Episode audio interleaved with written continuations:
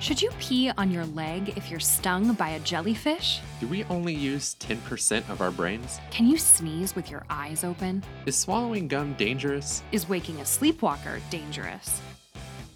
I'm Margaret. I'm a science educator. I'm Camden, and I'm also a science educator. And we just happen to be married. On every episode of Don't Pee on Your Leg and Other Scientific Misconceptions, we explore scientific misconceptions that we all have and teach each other the science behind the truth. I'm gonna ask you a question. What happens to your fingernails and your hair after you die? They keep growing. Wrong. No! The on end. this show!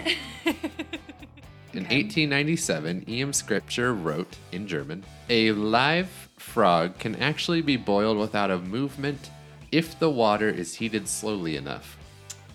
Lovely.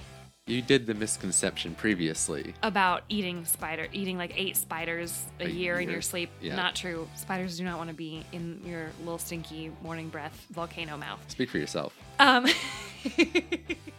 and sometimes we have guests. Have you ever had food, Yep. placed it Oh. Mm. in your mouth, and said, Youch, that's spicy? Yes. Yes. Does the word meatball follow? So join us for new episodes of Don't Pee on Your Leg and Other Scientific Misconceptions every other Friday, wherever podcasts are found. And no, you really shouldn't pee on your leg. Don't do it.